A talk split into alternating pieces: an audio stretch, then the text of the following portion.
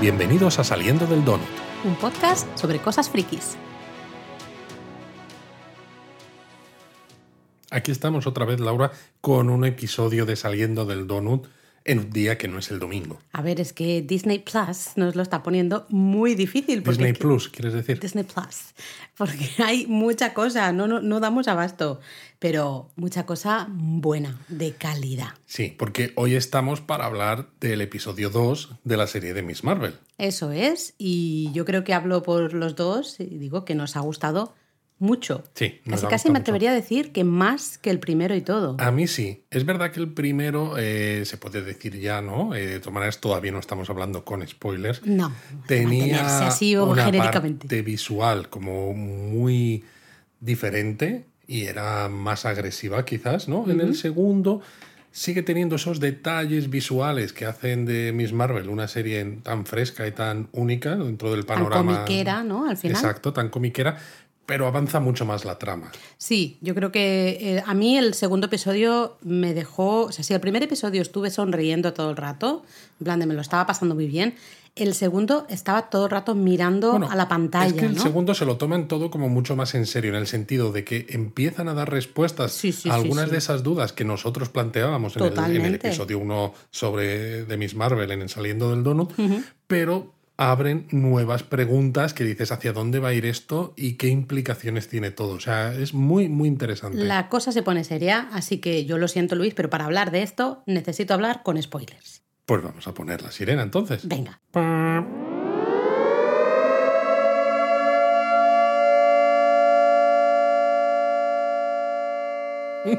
Bueno, no, ya, ya, ya suena ya sola. Suena ya sola la, la sirena.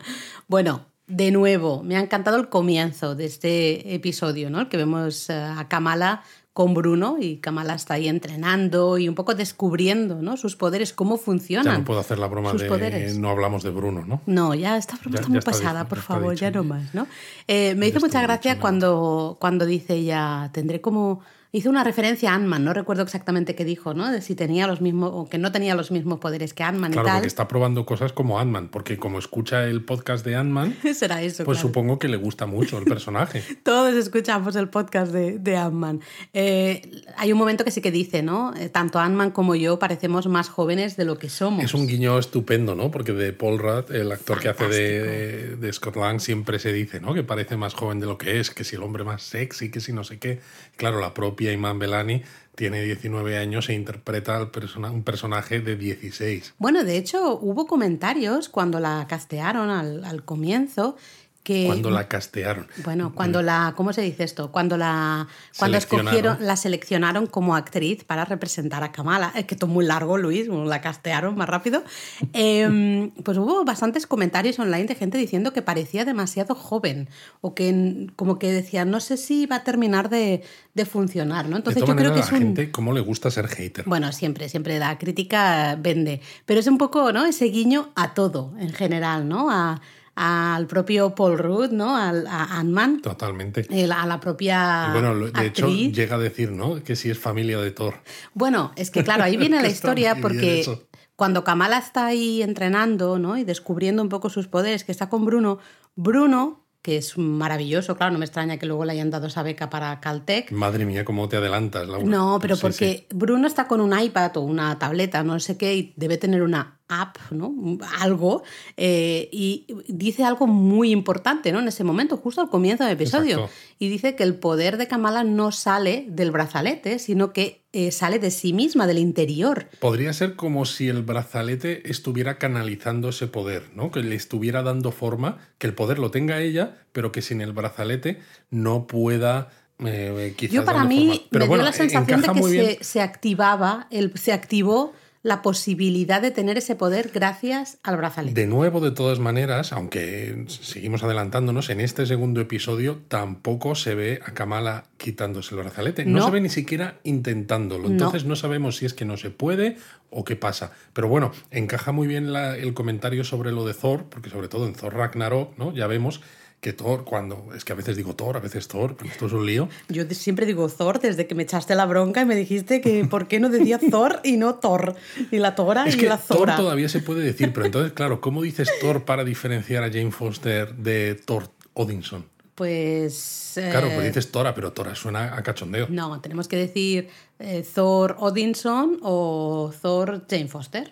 Uf, qué lío. Bueno, lo- a lo que iba, ¿no? En esa película, cuando él pierde el, el martillo, Mjolnir, porque lo destruye su hermana, Cierto. él se cree que no va a poder llamar al, al trueno. Que ha perdido esos Exacto. poderes. Y sin embargo tiene una visión de su padre, ¿no? Que ya ha muerto, pero se le aparece y le dice que en realidad el, el poder nunca ha estado en el martillo, sino que ha estado dentro de él. Y es que es exactamente lo mismo. El poder está dentro de Kamala.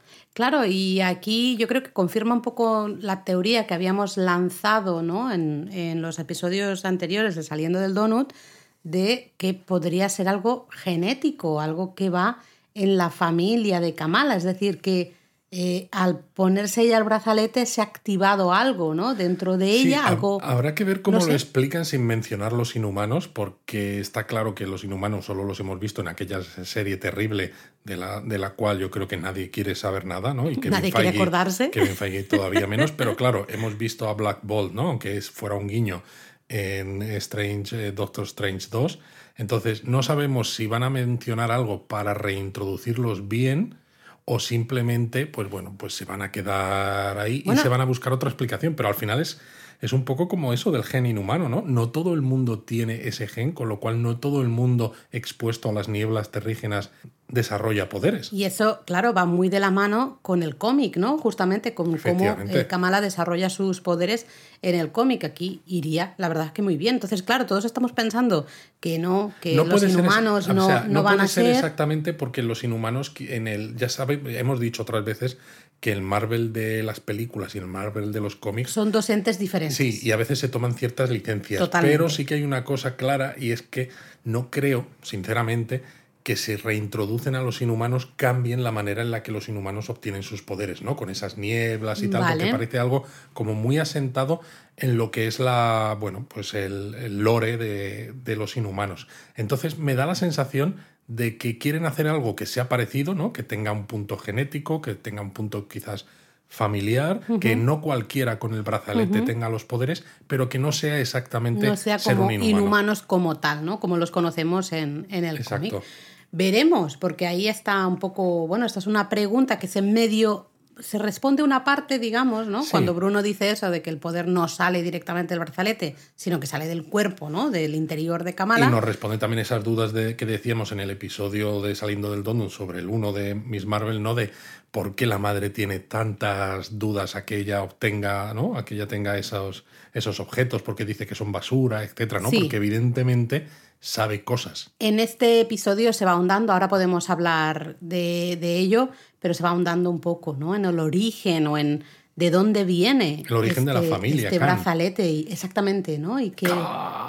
Madre mía, tendríais que ver a Luis poniendo ojos de loco. No, bueno, ojos antes de de, Capitán Kirk diciendo Khan. Antes de seguir hablando del brazalete, no te estoy haciendo caso. Antes de seguir hablando del brazalete, eh, yo sí que quiero comentar una escena que a mí particularmente me encantó, me flipó, me alucinó, que es la de Kamala entrando en su casa, ¿no? Después de la Ay, fiesta. es brutal. eh, bailando, ¿no? Y como así cantando el Be My Baby de las eh, Ronettes, ¿no? Que, bueno, si sois fans de la película Dirty Dancing y habéis escuchado la banda sonora de Dirty Dancing tres millones de veces como como tú. yo, pues la reconoceréis fácilmente, ¿no? Eh, es muy cómic, de nuevo, Es muy cómic, sí. por toda la iluminación, Porque además, por al todo... final, cuando en la vida real tú te pones a cantar una canción, cuando tú estás en tu mundo, ¿no? Porque has conocido a un chico, como le pasa es. a Kamala, tú realmente estás como en una nube y dices, ¿cómo consigo mostrar esto a unos espectadores, ¿no? Es, es- esta sensación que todos hemos pasado y cómo muestro cuando luego eh, abro la nevera y hablo con mis padres. Total, que ahí de golpe es la iluminación como el, el color normal, Exacto. todo normal, desaparece la música, Kamala dice, ah, buenas noches o lo que sea, ¿no? Hola, ¿qué tal? Eh, y cierra la nevera, se va a su habitación y vuelve Y a sonar vuelve- la música. Y a medida que se va, vuelve a sonar otra vez. Fantástico. A mí esa parte, o sea, esos guiños comiqueros, digamos. Es muy comiquero, pero al final demuestra también, creo, que la unión entre el cómic y el cine, o el cómic y la televisión, no tiene por qué ser tan.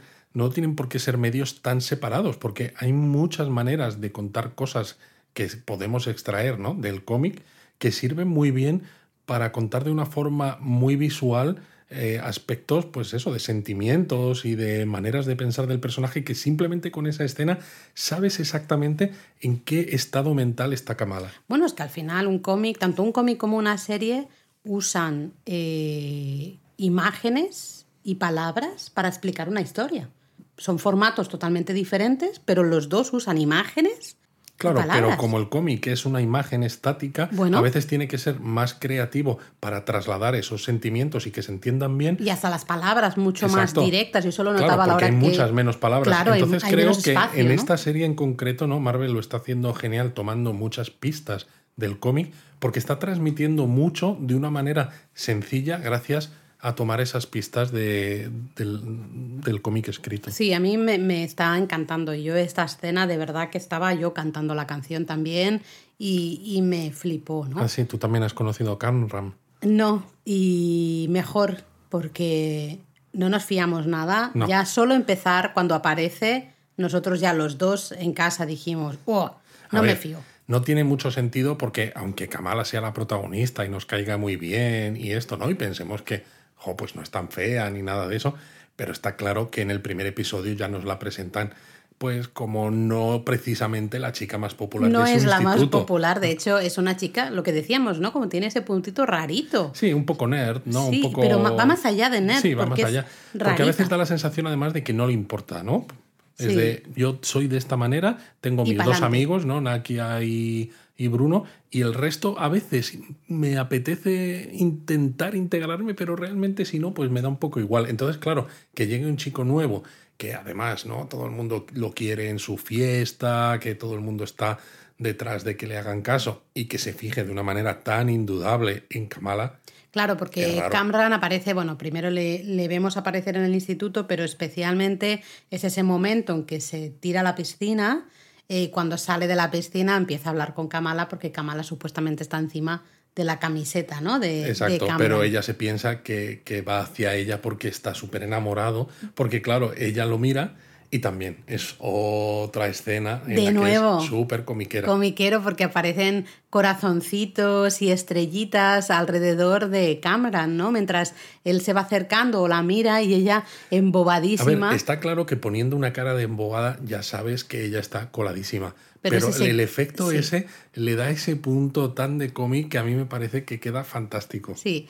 Entonces, bueno, ahí ya piensas, uy, uy, uy. No es trigo limpio. No es trigo limpio, pero bueno, digamos que vemos que no es trigo limpio o no es todo lo que dice ser lo vemos justo al final del episodio. Así que bueno, podemos hablar después. Sí, no es trigo limpio, pero además eso, ¿no? Se hace como muy cercano a Kamala porque luego se van en el coche cuando la fiesta acaba siendo reventada supuestamente por el FBI, que luego sabemos que son los del de Departamento de Control de Daños, el Damage Control, y van en el coche, que es un coche del tío, ¿no? Supuestamente, creo que dice, de Camran, que es un Porsche brutalmente grande, que van todos. Y cuando acaban, ¿no? Además, eh, el Camran se acuerda del nombre de todos ellos, excepto de Bruno, que le llama Brian, ¿no? y, el propio Bruno dice, sé que sabe que no me llamo Brian y está como súper cabreado. Claro, porque ahí tenemos ese triángulo amoroso, ¿no? Un poco. Y es curioso como dentro del coche, ¿no? Tienen unas conversaciones eh, Camran y mm. Kamala sobre temas, pues, de cultura popular que además me resulta muy interesante, ¿no? Igual que decíamos en el primer episodio, que me resulta muy interesante todas las palabras que hablan en, en urdu a veces en árabe y, que no necesitas ni traducir porque más o menos por el contexto ya sabes lo que quieren decir.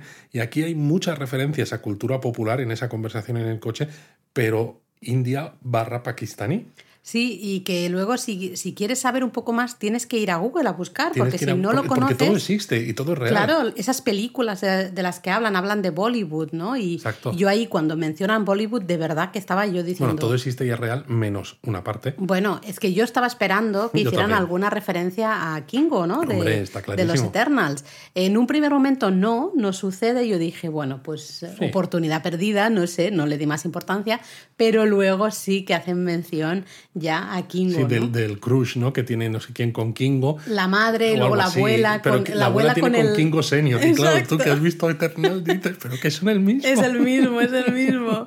Eh, fantástico, eso, me gustó. A mí esos guiñitos así que no, no aportan nada realmente, ¿no? Pero son guiños para nosotros. Son para guiños los fans. parecidos. Mira que todavía no hemos hecho episodio de Moon Knight, de Caballero mm. Luna, pero son parecidos a un par de menciones o tres que aparecen en Caballero Luna que lo sitúan claramente en el MCU, en el universo cinematográfico de Marvel, sin que de momento tenga que aparecer nada de ese universo en la, en la, escena, ¿no? Porque todos esperamos que aparezca quizás Carol Danvers al final, o lo que, porque lo que decíamos, tiene que unirse tiene la que historia. con la película. Pero ¿no? ahora mismo, ¿no? Con un par de cosas de guiños que había en el primer episodio, ¿no? Con esta mención de Kingo, pues lo sitúas de una manera muy clara en ese gran universo para que todos los fans digan, ay, sí que bien. Fantástico, la verdad es que es fantástico. Luego también quiero mencionar, antes de meternos quizá en temas más eh, complicados, aunque bueno, también es un tema complicado, eh, todo el tema de la mezquita, ¿no? Cuando vemos que esto es algo que también se ve en, los, cómics, que ya había leído en los cómics,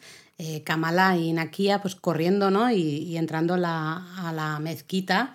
Eh, me parece toda una escena fantástica. Además que es muy necesario, porque no puedes simplemente hacer una serie donde los protagonistas, la protagonista es musulmana, mm. eh, practicante, con padres, ¿no? Practicantes, que no vaya a la mezquita. Tiene que ser una parte de la historia necesariamente, sí. porque puedes escoger no contar esas partes de la historia pero quedaría raro, porque normalmente bueno, no tienes eh, que contar cosas que sean normales para ese personaje. Para día mí sería aceptable no mostrarlo, ¿vale? Sería aceptable. Sí, pero demostraría quizás un poco conocimiento del día a día de esa persona. O eh, un poco de, no sé si miedo o no atreverse a tocar ciertos temas que aquí se están tocando, ¿no?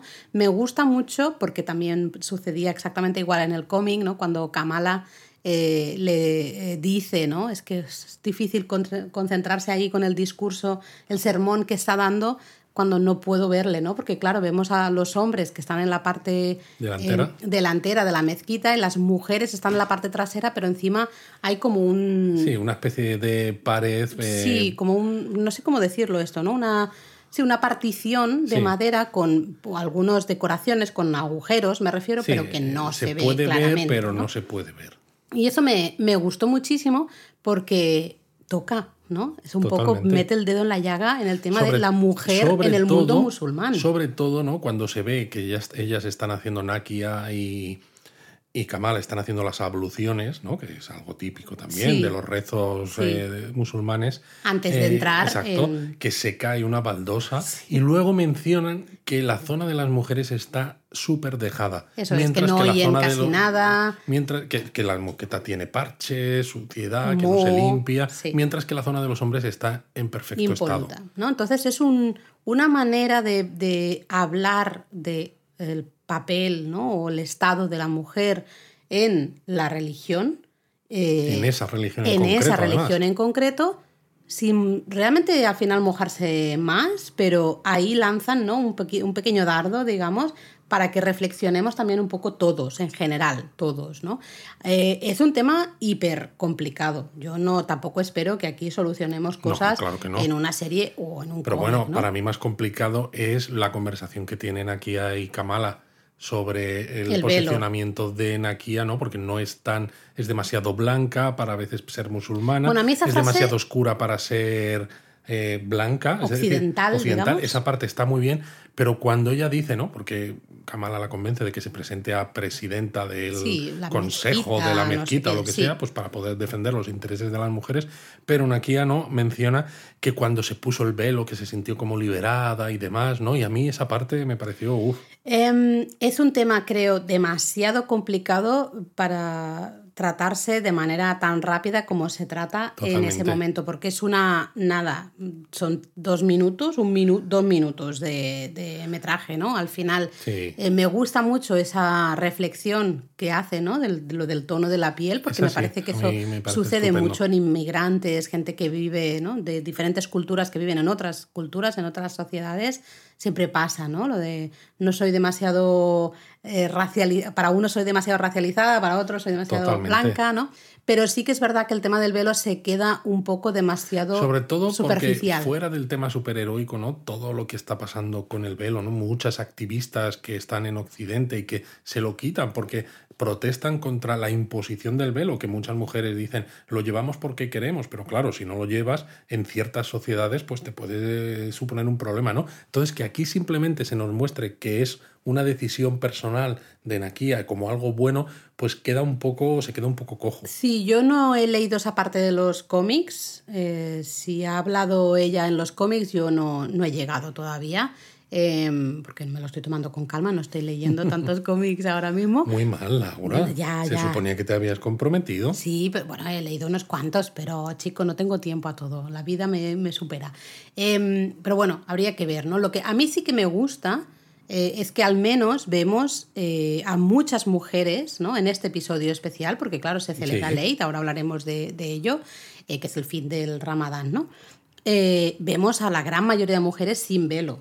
Exacto. Y la propia Kamala viste además de manera. Y su propia madre. La madre también. La madre viste un poquito más estilo pakistaní. Eh, Kamala, ¿no? Kamala viste de manera 100% occidental. En cambio, Nakia, pues sí que viste un poco más tapada, ¿no? Un sí, poco pero, más... pero mucho, como muchas mujeres a veces musulmanas, ¿no? Que se puede ver eh, que tiene zapatos Eso sí, de taconazo tacón que llevaba. tremendos, Sí. se queja de que le han robado en la mezquita sus Los Versace. Sí, que ya son los, "Madre los mía".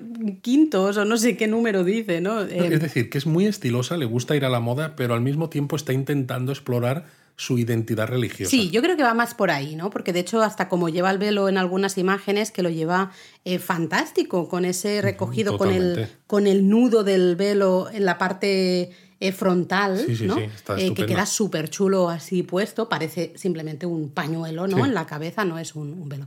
Lo que quiero decir es que sí que me gusta que se exploren estas cosas y que Marvel no huya de, de mojarse un poco, ¿no? y a de mí me, está- me gusta mucho además eso, por lo que te digo, ¿no? Se exploran estas cosas.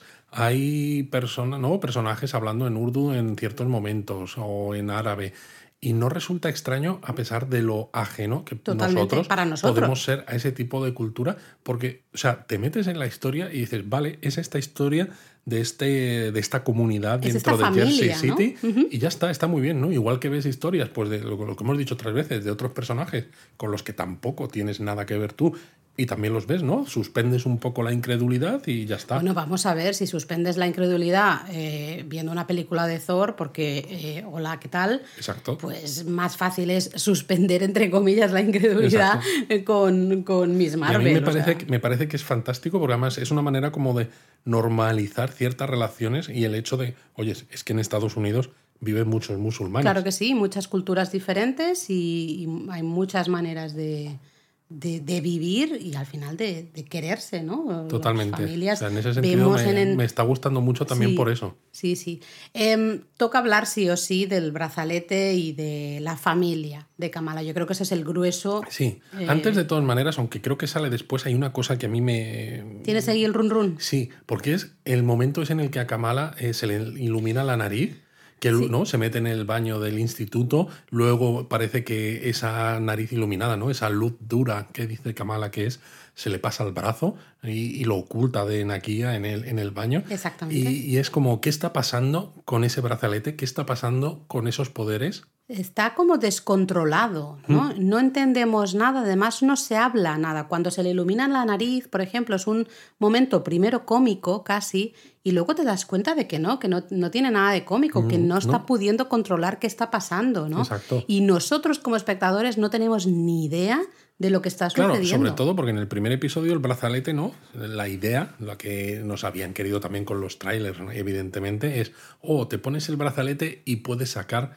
luz, eh, luz dura eh, a voluntad, ¿no? Que es algo que tú decides eh, conscientemente hacia dónde quieres proyectar esa luz y de qué forma la quieres. Y sin embargo, en este caso, que encaja muy bien con eso que dice Bruno al principio de tienes el poder dentro de ti, vemos que esa luz pues se le pone en la nariz, en el brazo, y que no adquiere ninguna forma rara, sino que simplemente está ahí y dices, es como una, no sé, como si su poder eh, está empezando a salir, a manifestarse de una manera que ella no es capaz de controlar. no es capaz de controlar o su poder está siendo llamado, digamos, por, Mm, no sé si otros brazaletes, por decirlo de una manera, ¿no? Por otras fuerzas que hay en el mundo y que puedan estar ahí. Eh, bueno, me, me, estás mirando con cara rara, pero eh, me refiero, si no, ¿por qué? Porque ya ha estado la primera parte, ¿no? El comienzo del episodio está ahí entrenando justamente, ¿no? Viendo cómo funciona su poder, intentando, entre comillas, controlarlo. A lo mejor el poder eh, es un poder que tienen eh, algunas mujeres de la familia Khan que se manifiesta a partir de una cierta edad, no lo sé, y que el brazalete lo que te ayuda es a controlarlo porque si no para que no se te descontrole y entonces ella como no tiene a nadie que le cuente qué es ni cómo es pues no está pudiendo utilizar el brazalete de forma apropiada para bueno pues para llevarlo bajo control un poco parecido y, me, acabo de, me acaba de venir a la cabeza como el chip que la inteligencia suprema ¿no? y los Kree le ponen a Carol Danvers. Toma. Claro, acuérdate, ¿no? Eh, ese que, en teoría le venden a ella, que es lo que le da los poderes y que sin embargo se los está como disminuyendo para, que no sea tan poderosa, pero también para que pues no, no sé, no se vaya de varas, ¿no? Y diga, madre mía, se, se puede quemar o algo, ¿no? Entonces, ¿y si el brazalete esto le está ayudando a controlar esos poderes y en algún momento vemos que se quita el brazalete en un futuro y sigue teniendo los poderes?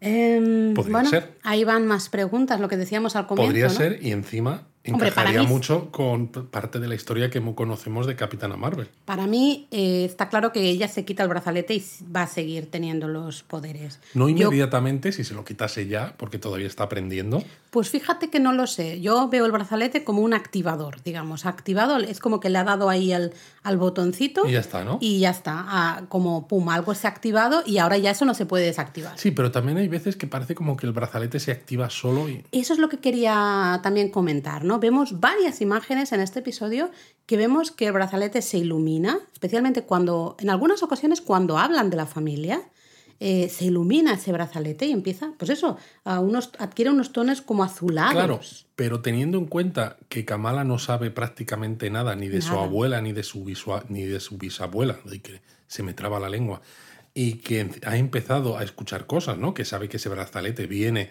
de su abuela y en realidad de su bisabuela, y claro, en el momento en el que ella escucha hablar de la familia, por dentro se, pone nerviosa, se le mueven cosas. Y entonces, claro, si el poder lo, tiene dentro, realmente no es el brazalete el que se está activando, sino que el brazalete está respondiendo a su estado quizás de incomodidad o de no sé qué está pasando, no sé quién soy, no sé de dónde viene mi familia, qué explicación tiene todo esto. Esto tiene bastante sentido, me gusta como, como teoría. ¿eh?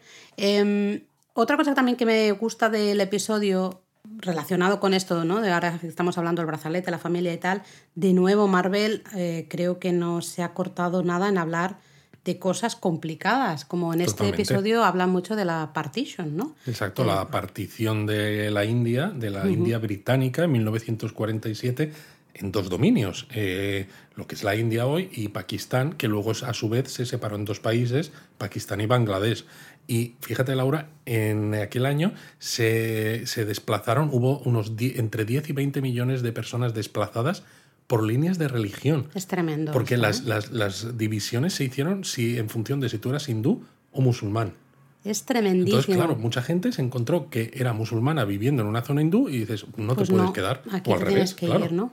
Eh, y mira, se me ponen un poco los pelos de punta porque estamos hablando de algo relativamente reciente, 1947. y es, es, un problema también eh, a nivel eh, humano. Total. 10, 20 millones de personas desplazadas. Eso es tremendísimo. Y es curioso porque hablamos mucho de temas quizás occidentales, porque quizás la mayoría de las audiencias a veces lo son, eh, o los que más dinero dejan, o las propias eh, productoras son eh, americanas. Entonces, se hablan de temas que todos tenemos muy, muy cerca. Pero, por ejemplo, pues no hablamos tanto de protagonistas musulmanes en series que se emiten en Occidente, no se habla de la partition, ¿no? Esta, de la, la, partición de la India, a pesar del problema humanitario que supuso, y me parece estupendo porque es una manera de traer al frente este tipo de cosas y que la gente sea consciente de la cantidad de problemas a veces y del sufrimiento que las personas han tenido. Sufrimiento del ser humano. Totalmente. Eh, y, y, es eso, es un poco lo que decíamos en el episodio anterior, de hablando de Miss Marvel, episodio 1, que decíamos que nos había gustado cómo introducía la cultura, ¿no? Con, A través de esas palabras, referencias. Aquí se sigue haciendo igual y tenemos eh, parte de esas referencias un poco más pop, ¿no? De Bollywood y no sé qué, no sé cuántos. Pero también en este episodio yo he visto mucha referencia muy seria, ¿no? Como, como esto, y a mí personalmente me ha gustado porque como espectadora me hace querer saber más de algo que a lo mejor históricamente yo no, no, conozco tanto. Y además está muy bien hilado porque encaja también con la propia historia de la familia y de qué pasa con esos poderes, ¿no? Porque, por ejemplo, cuentan la historia de que la abuela, que entonces era una niña, pues el día de la partición, pues estaba en la estación de tren, claro, cuando había miles de personas intentando subirse a trenes para salir de una ciudad en la que no se podían quedar, y se separó del, del padre. Y dicen, ¿y cómo encontró la niña al padre? Y dice, pues siguiendo un camino de luces, ¿no? De estrellas. De estrellas, creo que dijeron. Que, yo ahí me quedé. Claro, tú eh, escuchas eso y dices. Mm". flipando. Pero claro, luego preguntan, ¿y qué pasó con su madre, que es la bisabuela de Kamala? Y dicen, mm. no se sabe, desapareció. Desapareció, dicen, ¿no? Que aquí nos dejan una puerta, yo la veo una bisabuela Aisha. Abierta, ¿no? Eh, es interesante, claro, en este episodio vemos a Kamala llamar, por ejemplo, ¿no? a su abuela para que le cuente más. Que le cuente un poquito más. La abuela eh, se hace un poco la despistada. Se hace un poco la tonta. Y luego hay un momento que dice, no puedo, no debería seguir hablando, no debería decirte más. Pero como que tu madre no quiere hablar del tema. Es la madre la que ha puesto, digamos, coto a hablar de esos temas familiares. Exacto. Y si la madre, ¿no? O sea, la abuela dice, si mi hija se entera de que te he estado contando según qué cosas, me la lía parda. Entonces no puedo seguir. Y como que se hace la tonta, pero de tonta no tiene nada. Pero de tonta no tiene. Entonces eso es ahí, eh, no sé, interesante. Que en ese momento, además, cuando están cenando, ¿no? Antes de ir a la celebración esa comunitaria del, del Eid, eh, vemos justamente que Kamala tiene una visión. No será la primera que va a tener en este episodio. Tiene una visión, ¿no? Aparece como un poco como en WandaVision, ¿no? Cuando Wanda eh, en, el, último en el penúltimo episodio, ¿no? Después de tocar el cetro, ve como que se aparece una figura ahí, ¿no? Que se va acercando hacia ella. ¿No? Así, eh, porque es un poco de esta manera. Sí, la primera visión como muy angelical que viene desde Bueno, a mí me daba miedo, ¿eh? Bueno, sí, no se sabe. No se a mí ya la primera, a mí me pareció un poco, me daba yuyu. O sea, yo sí, yo dije, uff, no me gustó nada, no la no vi... Se, no se distinguía nada. No, no se distinguían las facciones, pero a mí me dio yuyu, o sea, yo lo vi una visión chunga, no una visión buena, sino chunga, ¿vale? Ahí ella pierde el conocimiento, ¿no? Eh, es curioso porque vemos eso, que se, se han activado cosas, están pasando cosas de golpe y porrazo, eh, después de ponerse el brazalete, tiene estas visiones, empieza a tener estas visiones. Claro, eh, y sigue dando, dando lugar a la misma pregunta de siempre, ¿es por el brazalete o es porque simplemente se le ha activado algo? Y claro, bueno, no lo conoce. Para mí el brazalete activado. Y no tiene a nadie que la guíe Eso en cómo interpretar esos poderes, cómo usarlos, porque usarlos no es simplemente usarlos a la manera del entrenamiento que hace con Bruno, sino también entender de dónde vienen y cómo los puedes eh, poner a tu servicio. Exacto. Eh, paralelamente a estos momentos ¿no? de, de, la familia, digamos, tenemos a Zoe, eh, que está con los de Damage Control, ¿no? que le tienen ahí eh, pues para sacar la información, para saber, para intentar descubrir quién es esa chica con poderes, ¿no? Eh, sí, se intentan hacer amiguitos de ella, ¿no? En plan de, oh, qué popular te has vuelto desde que salió el vídeo qué desagradable es este señor, Con el millón de followers y demás, pero claro, sale otra vez el agente que ya veíamos en Spider-Man No Way Home, que ya detenía a Peter Parker y mm. evidentemente da mal rollo, porque además hace el comentario de, dice, eh, ¿por qué te intentó matar? Y claro, ya dice, ¿qué me intentó matar? ¿Qué dices? Sí, me, salvó. Me salvó la vida. Y, claro, te, deja esa pregunta de quiénes son realmente Damage Control, ¿no? Porque ¿Por qué son tan negativos? Ya hablamos en el episodio anterior de dónde venían originalmente, pero la pregunta está en por qué tienen ahora este posicionamiento, que yo creo que es algo que Marvel no lo ha querido contar todavía porque estoy seguro de que tiene, eh, tienen algo preparado para más adelante. Em, también hacen un comentario que yo te quería preguntar, por si tú sabías un poco más de qué podía ir el tema, que dicen ¿no? que, ya que el FBI ya está controlando mezquitas, entonces que dicen por favor que el equipo este de Damage Control que esté mm, revisando mezquitas, templos y demás, que no se pasen, ¿no? Que lo hagan un poco como mm, con prudencia, digamos, ¿no? Bueno, no sé, si simplemente es por un tema racista, ¿no? Como también estamos hablando de que Marvel, ¿no? no sí, temas chungos. No, no se quita, no pierde la posibilidad de hablar de temas complejos, pues a veces en Estados Unidos con la gente que es musulmana, pues ha habido evidentemente un trato bastante chungo. El papel de estos, de los dos agentes eh, principales, ¿no? El, hombre y la mujer, lo siento, no me sé los, los nombres, em, ¿lo ves normal? ¿No, te, no te ¿No te escama un poco la manera en la que se comportan, la manera en la que hablan? Claro, totalmente. O sea, está claro que tienen unas intenciones ocultas que no sabemos cuáles son, ni siquiera más allá de descubrir por qué piensan que los superhéroes son malos, o quizá los superhéroes adolescentes. Pero. vale, yo lanzo, una pregunta al De todas maneras, ah. ya te digo eh, que en los cómics, eh, quizás no los primeros de Miss Marvel con Kamala, sino un poco más recientes, hay una una línea, ¿no? Una línea argumental en la que hay una ley precisamente para que los eh, menores de edad que tengan poderes no puedan ser superhéroes precisamente porque son menores y deberían estar haciendo otras cosas y, le, y persiguen de hecho a Kamala sin saber no que de hecho la ley es la ley Kamala o algo de eso por algo que pasa en el instituto pero claro no saben que ella es Miss Marvel. Entonces igual tiene un poco que ver por ahí porque esto luego lleva a tema de los John Avengers y no sé qué bueno yo qué sé. Vale podría ser.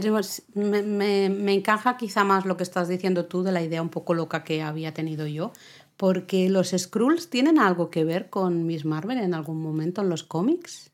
Que yo sepa, no todavía. pero claro, pero los, Skrulls, van a tener que ver con. Invasión Secreta, la, la serie que se está preparando. Pero no con, con Capitana Marvel. Bueno, los Skrulls tuvieron que ver con Capitana Marvel. Tuvieron, pero ¿crees que, van a salir en la película? van a volver a salir, porque sería. Creo que sería un poco demasiado, porque al final si ya han salido en la película primera de Capitana Marvel y haces una segunda parte y vuelves a sacar a los Kree, vuelves a sacar a los Skrulls, etcétera, dices, necesito otro tipo de villanos, necesito otro tipo de personajes, ¿no? Entonces creo que precisamente tal como acabó la película de Capitana Marvel, ¿no? Que los Skrulls al final no eran malos en el MCU y que colaboraron, colaboraban al final con Nick Fury, ¿no? Como también se veía en WandaVision y esto, creo que con Capitana Marvel no va a tener más que ver. Vale, entonces me encaja más lo que tú has dicho, un poco quizá de allanar el camino hacia los Young Avengers, que sí que es algo que vemos que puede pasar. Lo que pasa es que a mí me, me, no sé, me resultan esos dos mm, personajes, sí, no me, no, no me encaja muy bien cómo se comportan, no termino de... A mí ya te digo, me interesa saber también quién hay detrás y por qué porque es eso, es una agencia, ¿no? Pues eh, un departamento, una agencia de seguridad del gobierno de Estados Unidos. Shield ya no existe, existe ¿no? ¿Existe? Shield ya no existe. Eh, entonces, ¿quién está detrás de Damage Control? Porque además, ¿no? El Damage Control original, ¿no? Era algo también que tenía que ver con Tony Stark, pero Tony, Stark, ya no está entre nosotros. y Damage Control, digamos que ya tiene otras otros labores, o sea, Stark Industries sigue existiendo, pero no sé, no sé exactamente cuál es el, sentido de Damage Control ahora mismo dentro del universo de Marvel. Bueno, ahí tenemos otra pregunta al aire, ¿no? Que vamos a ver si en el siguiente episodio vamos resolviendo yo creo estas nuevas. Que, que Marvel tiene algo pensado. A ver, no que vayan a ser súper malos, porque claro, cuando haces películas de superhéroes o series de superhéroes, a veces lo que está bien, lo que mola, es que los, los malos sean del mismo estilo, ¿no? Entonces, que sean así como una especie de policías un poco burocráticos, que dan mal rollo y tal, no es tan sexy. Pero que ya los hayan sacado en la peli de Spider-Man, que los estén sacando aquí, que en ningún caso te cuenten eh, quién es, digamos, el que está tomando esas decisiones, el que está marcando la estrategia y por qué Peter Parker, por qué Kamala Khan y esto. Eh, yo creo que algo más va a salir, porque si no, no tiene mucho sentido sacarlos ahora, ¿no? Como confrontación. Veremos, nos vamos a la fiesta. Nos vamos a la Tenemos ese Eid, el fin de fiesta del Ramadán, cuando termina ya el ayuno del Ramadán. Tenemos el cartel del Eid Mubarak y la gente diciéndoselo, ¿no? Como que es una felicitación del día. Feliz Eid, ¿no? Al final.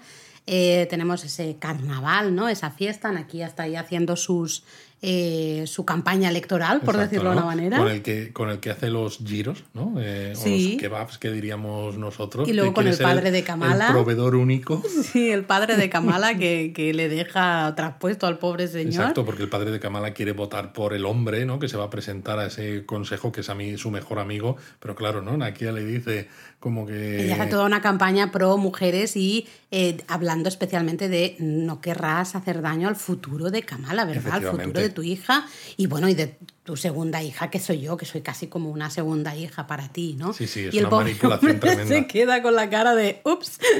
Que también está muy bien, porque creo que encaja muy bien con lo que es ser mujer y ser hombre, ¿no? Claro. Creo que la mujer hace muy bien este tipo de cosas. Sí, sí, no, no, pero, pero eh, no sé, me, me, gustó mucho, ¿no? Eh, también me gustó fantástico cuando están Bruno, Nakia y Kamala, ¿no? Y se, se reparten un poco. La, sí, el, para entregar los carteles electorales. Eso es, para Pero claro, Kamala dice, yo me quedo con las Illuminautis. Illuminautis, mira, de verdad. Las tías Illuminati, ¿no? Pero en español no, no suena igual de bien. Claro, no sé cómo lo han traducido en español. En inglés era Illuminati que yo me partí la frase de la es risa. fabulosa. Porque además es otro guiño también a los Illuminati claro, de, de, Marvel. Total. Entonces, bueno, Kamala se sienta con, con todas estas mujeres. Claro, pero ¿no? no es para repartirles propaganda no, electoral. Les habrá ahí repartido rápidamente y luego es básicamente para sacar, son sacarles información de nuevo de su familia, de su, especialmente de su bisabuela, ¿no? Exacto. Aisha.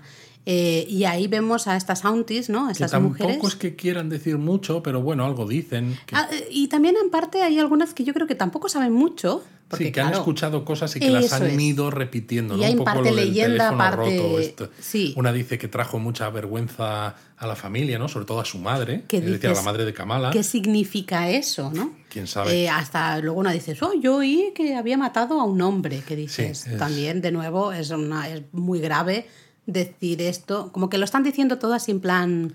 Y lo cortan muy bien también, ¿no? Porque cuando ves que podrían seguir hablando, ¿no? Entonces ves a un niño que está como en el minarete de la, de la mezquita y que está jugando justo en el borde y se medio despista y se cae por la por el minarete y se engancha, se agarra a unas banderolas, Unas hay- cortinas, sí, no sé o algo que hay ahí sí. colgados, ¿no? Y claro, queda en una situación muy crítica. Kamala lo ve y entonces aparece vestida con su disfraz de Bueno, muy graciosa porque lleva el disfraz encima, Encima de la del ropa. traje, claro, y lleva una ropa un poco más tradicional, ¿no? Tenía un, un- no recuerdo muy bien, ¿no? Pero una camisa Exacto. un poco más larga y tal. Y de hecho, en, en el Avenger Con, cuando va con ese traje, el pelo lo lleva recogido. Sí. Mientras que en esta escena, cuando va a intentar salvar a este niño, el pelo se eh, lo lleva largo, Claro, porque suelto. no, no le ha dado tiempo a, a colocarse bien, ¿no? Digamos, se ha puesto ahí el, el casco este, ¿no? La De cartón. Sí, y la chaqueta y poco más, ¿no?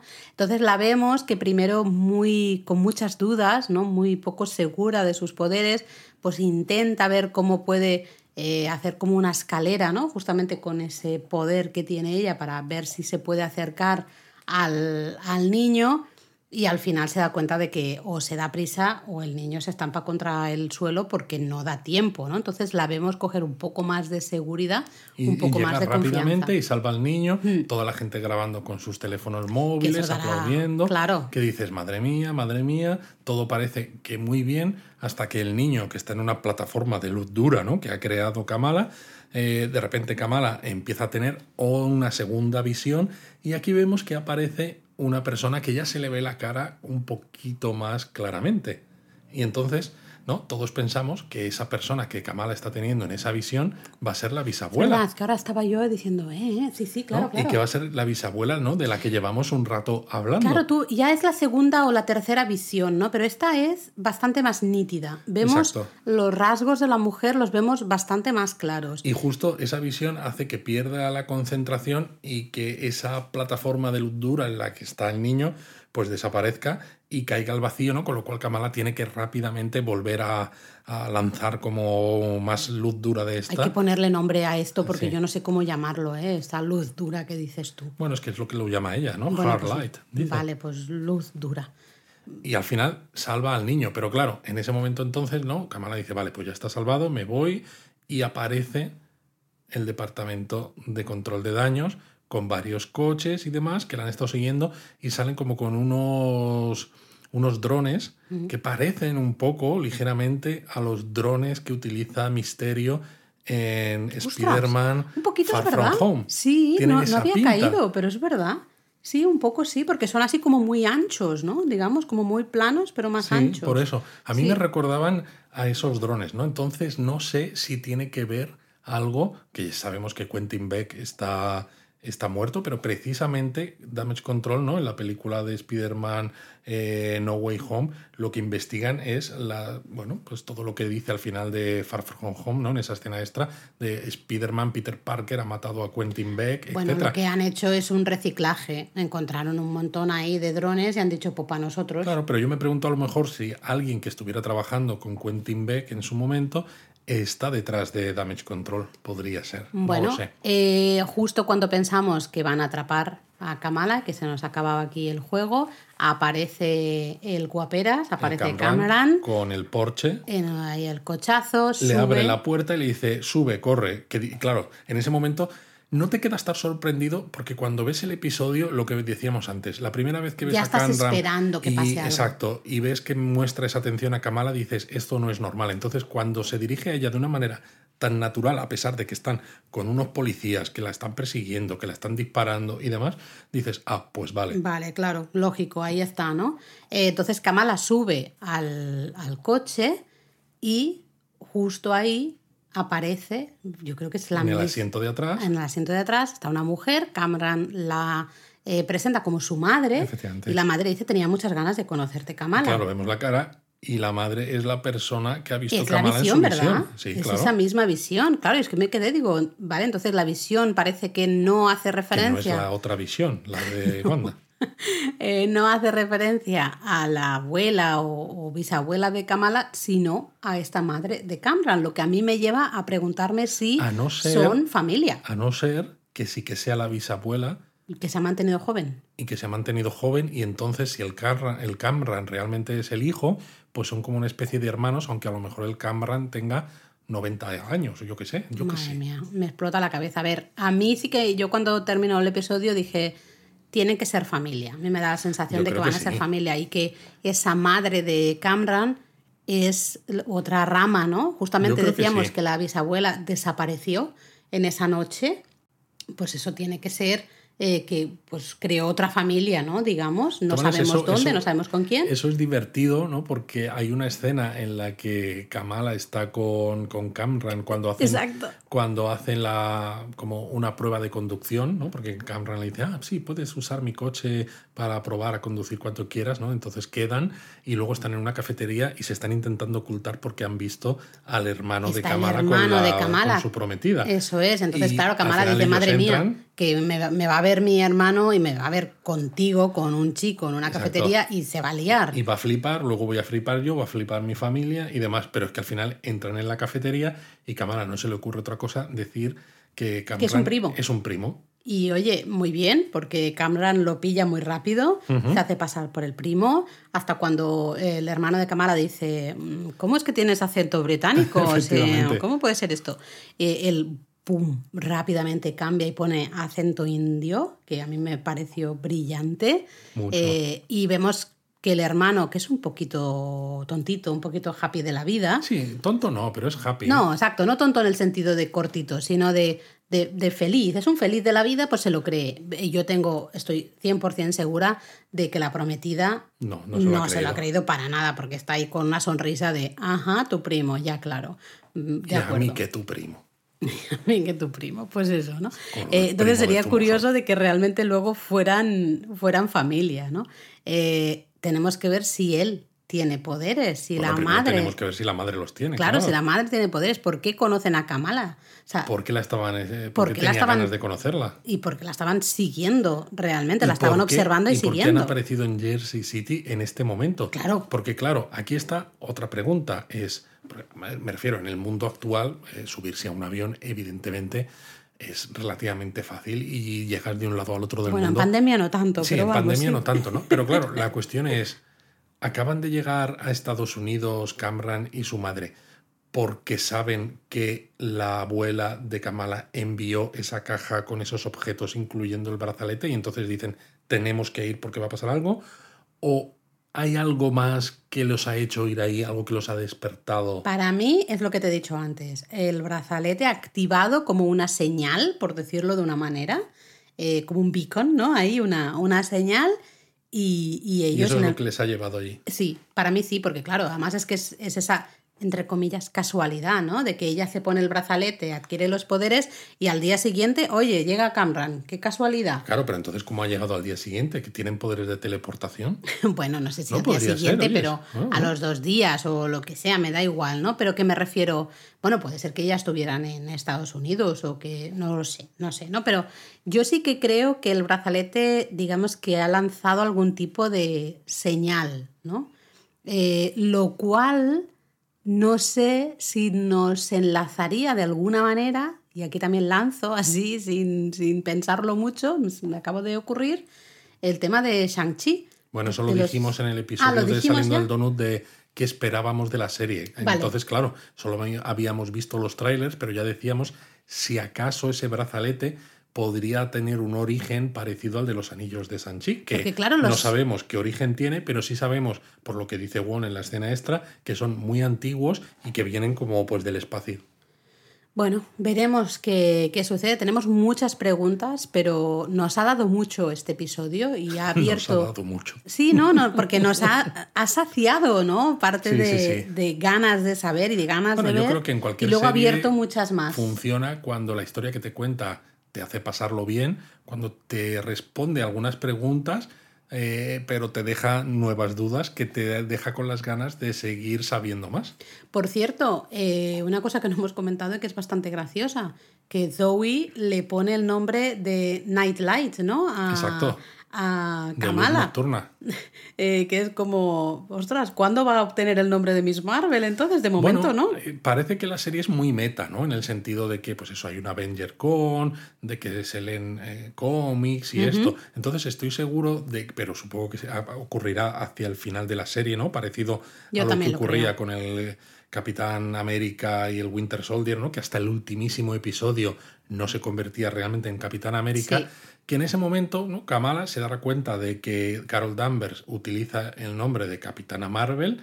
En los cómics, claro, había sido Miss Marvel antes, ¿no? Entonces, la cosa está en que podía utilizar ese nombre porque Carol ya no lo usaba y había pasado a usar Capitana Marvel. En este caso, Carol Danvers en el MCU nunca ha usado Miss Marvel, pero precisamente como ella es tan fan de, de Capitana Marvel y es una chavala joven, ¿no? Pues eh, soltera y demás, pues seguro que dirá, ay, pues me puedo poner Miss Marvel porque así me recuerda a mi heroína.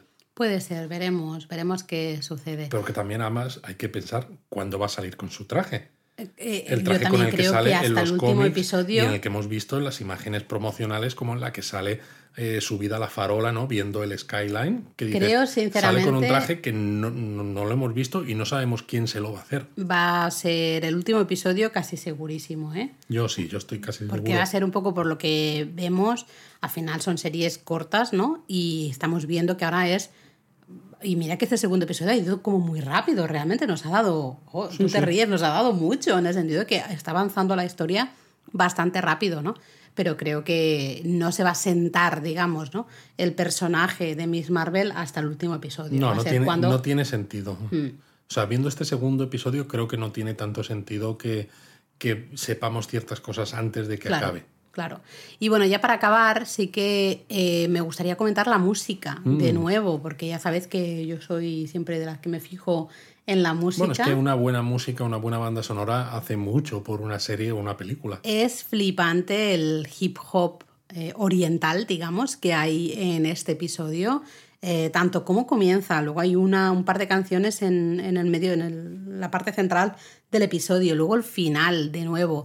Lo bueno Es maravilloso. es que Marvel publica el título de todas las canciones en su página web. Y por si tenéis curiosidad, hemos creado una lista de Spotify con todas las canciones de Miss Marvel. Sí, Entonces y- os lo vamos a poner en la descripción del episodio, en Qonda o en el reproductor que estéis utilizando. Lo único que tenéis que hacer es pinchar en el enlace de Spotify y ya podéis escuchar la Eso música es. de Miss Marvel. De hecho, hay algunas canciones que yo ya me las he guardado como mega que son muy favoritos, buenas. ¿eh? Porque hay algunas, de verdad, Aunque bueno, hablando de música así en árabe oriental, La canción que sale en el último episodio de Moon Knight la tengo yo guardadísima en mi También es muy chula. Es muy buena.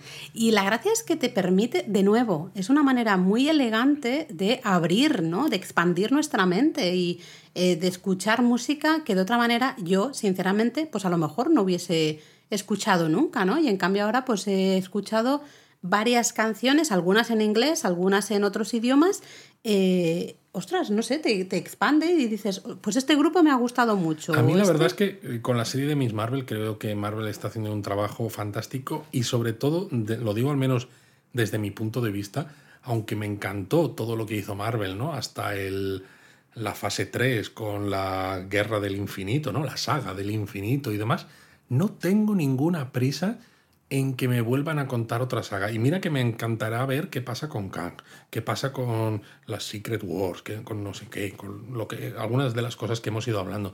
Pero ahora mismo, mientras sean este tipo de series, ¿no? La propia Moon Knight que me encantó, no tengo mucha prisa. O sea, quiero que me sigan contando historias que, me hagan un poco decir, ¡jo! ¡Qué interesante y qué amplio y diverso es este universo! Es que también mola cuando son historias un poco autoconcluyentes, entre comillas. Porque ya o autocontenidas. Autocontenidas me gusta más, ¿no? Eh, porque, ya entre comillas, porque ya sabemos que luego tienen siempre implicaciones fuera y, hay cosas de fuera que tienen implicaciones. claro, dentro, ¿no? Pero más Miss Marvel sabemos de la película, sabemos que va a ser protagonista. quizá Moon Knight, la única implicación que tiene hasta el momento es que ya sale en las letras en la de Marvel. M, ¿no? En la M al final, ¿no? Cuando sale la, suena la fanfarria de Marvel. Dices, ya está. Esa es la presencia de Moon Knight en el MCU. Bueno, sea como fuere, la verdad es que nos ha gustado mucho, el episodio. nos está gustando mucho el tema de la familia. Mucho. Yo creo que el hecho de que hayan cambiado el origen de los poderes, que a lo mejor. a lo mejor no está tan cambiado en, en, cuanto al sentido, pero sí, que lo han cambiado un poco para permitir contar historias de la familia, justamente. Sí, bueno, yo iba a decir que a mucha gente le, al principio como que le molestó un poco, ¿no? De que pudieran cambiar el origen de los poderes y en cambio creo que al hacerlo de esta manera a lo mejor pueden sacar mucha más chicha, mucha más historia. ¿no? este misterio que hay alrededor del pasado de, si no Kamala. Esto de esta manera, la familia de Kamala simplemente pues pues eso, son sus padres, que son pakistaníes, que son religiosos, que tienen ciertas dudas en cuanto a que Kamala salga de fiesta, porque claro, porque es chica, porque es musulmana, porque es joven y demás, y dices, pues ya está, ¿no? Y de esta manera la historia es muchísimo más compleja sin tener que estar contando cosas de inhumanos que dices... Eso es, porque ya sería abrir otro melón demasiado complicado, que bueno, yo ahí digo, a lo mejor nos dan la sorpresa, nos han dicho, nos han hecho mm, pensar que no habría inhumanos en el MCU y ahora van y nos dejan a todos aquí. No mm, creo, fíjate. Yo tampoco, pero bueno, Marvel siempre nos sorprende, siempre hacen cosas a veces inesperadas. Totalmente, pero de todas maneras sí que tengo que comentar una cosa y es que en este segundo episodio no ha habido escena extra. No, eh, algo que a ti te molestó del primer episodio. Eh, no que me molestase, yo creo que confirma. sino que yo lo veía, ¿no? Lo hablábamos la semana pasada, que me pareció eh, el truco que Marvel se sacó de la manga para poder presentar antes del segundo episodio, ¿no? Oyes, que es todo como muy happy, muy feliz, ¿no? Los poderes y esta vida adolescente en Jersey City, pero hay unos señores detrás que uy, no, no están muy felices con esto y quieren saber quién tiene esos poderes y, demás. Bueno, yo creo que confirma un poco lo que comentamos de que la escena extra como escena no encajaba en lo que es el, episodio normal. Y entonces en la estética del episodio. Exacto, en todo, en el ritmo, probablemente en, todo. Y dijeron, bueno, pues ponemos esta escenita como escena extra después de esas primeras... Porque sabemos que los que son muy fans, da lo mismo que sea una serie, da lo mismo que estés al principio, se van a quedar hasta el final de las letras. Por favor, ¿eh? que no veamos levantaros antes de que se acaben las letras. Tienen que salir ahí los, los, dobladores en diferentes idiomas. Ahí ya podéis levantar. Ahí sí, ahí sí os podéis levantar. Pero es eso, que fue un truquillo de Marvel ahí, ¿eh? como se notaba. Sí, sí, sí. Pero bueno, a mí, por, por ejemplo, no me molestó para nada, no me dio absolutamente igual. Dice que a ti sí que te, bueno, te, te molesta un poquito, Bueno, más que nada porque al final dices, ¿para qué utilizas las escenas extras? ¿no? Y creo que fue una utilización un poco diferente de lo que estamos acostumbrados en un momento en el que tampoco estamos acostumbrados y que sobre todo no ha sido consistente, ¿no? Porque ahora ya no se ha usado. No, y además en muchas series es verdad que no ha habido escenas extra hasta el último episodio. Exacto. Y porque si no les matábamos a todos, básicamente, y ¿no? es y por eso bueno, muchas veces son niños. escena extra, pues ya me dirás tú también. A mí me encantó, A mí me pero encantó. no vamos a decir nada por si acaso, pero a mucha Pero si gente estamos dijo... en la zona de spoilers, Laura. Ah, bueno, ya, pero es spoilers de Miss Marvel. No sé si valen Ah. spoilers de otras series. Bueno. Eh, pero bueno, es igual. La escena, la escena extra de Hawkeye a mí me encantó. Me a mí también. mucho. Pero es eso, no pintaba nada No. de la evolución del No. personaje, ni de nada, de nada. No tenía nada que ver con la historia. O sea, no estaba relacionada, digamos, con el avance o no tenía Y es lo que, repercusiones en la decía, historia. lo que decía yo, ¿no? Que las escenas extras, incluso cuando sí tienen algo que ver, tienen que ver con cosas a futuro y con la futura evolución del personaje, no con el desarrollo de la propia historia en la que estás metido.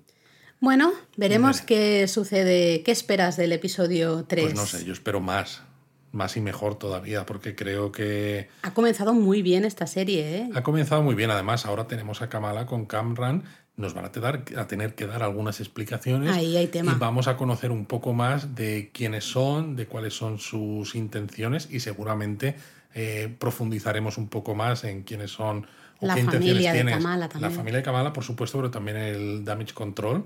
Ujú. Porque también la duda está de, ¿va a ser Damage Control el único malo de la serie? ¿no? Es decir, ¿va a ser un malo relativamente poco sexy, que no es súper heroico, ¿no? Para que podamos tener una serie en la que la protagonista sea no solo Kamala como Miss Marvel, sino también como, como ella misma, como Kamala Yo ya Khan. te dije en el Que yo creo que sí, viendo Yo ahora. también, yo te lo dije que era una de las cosas que decía, yo no necesito que en todas las series hay un mega malo y No, tal. y sobre todo en Especialmente esta- porque no veo en esta serie cómo encajaría Y esto. sobre todo en esta porque es una serie de, de eso, El de una descubrir chica, de una esos chica poderes. muy joven que está descubriendo sus Claro. poderes. Entonces no tiene tanto sentido que en una serie de solo seis episodios ya le pongas, pues yo qué sé. Una prueba de fuego ahí. Un alienígena que es un medio dios que viene de no sé dónde. como y mucho que al tiene final. poderes, y que mucho. eso sea lo que enlace con, Sí, con la película. Como ¿no? mucho al final, No exacto. sé, veremos. Eh, veremos porque la semana que viene tenemos tercer episodio. Ya estamos en el Ecuador. mitad Madre. de exactamente Eh, pinta muy bien Miss Marvel si mantiene el nivel para colocarse en el podio en mi caso de mis series favoritas de Bueno, ya del haremos, ya haremos una, Uf, unos yo estoy sudando de ya recopilación porque me- de series y de opiniones así generalizadas. pero es que me cuesta mucho ordenarlas A mí porque también. depende cada una además Cada una tiene sus cosas. Eso es, lo, eso es, ¿no? Y cada una tiene una estética, un ritmo, un estilo, todo diferente. Cada una es, es muy Y particular. cuando ves una de ellas dices, pues tiene lo que yo le pido a esa serie, ¿no? O sea, Mm. encaja con ese personaje, con ese posicionamiento, esa ciudad en la que ocurren las cosas, ¿no? Eh, no tiene que ser más. Sí, porque, por ejemplo, Moon Knight no esperaba nada porque no conocía el personaje y me flipó, me gustó muchísimo. Y, y Miss Marvel, estoy igual. Ahora mismo, el segundo episodio, yo de verdad estaba ayer diciendo, pero ¿qué es esto? O sea, me estaba encantando, Qué bien. pero Pues nada, muchísimo. yo creo que nos va a Así que con ganas, con también. ganas de, de ver el tercer episodio. Pues nada, pues nos despedimos hasta la semana que viene con Miss Marvel porque en un par de días llega episodio nuevo, en este caso hablando del quinto de Obi-Wan Kenobi. Eso es. Pero eso para, para unos días, Un par de ellos. un par de días. Os, Os queremos 3000.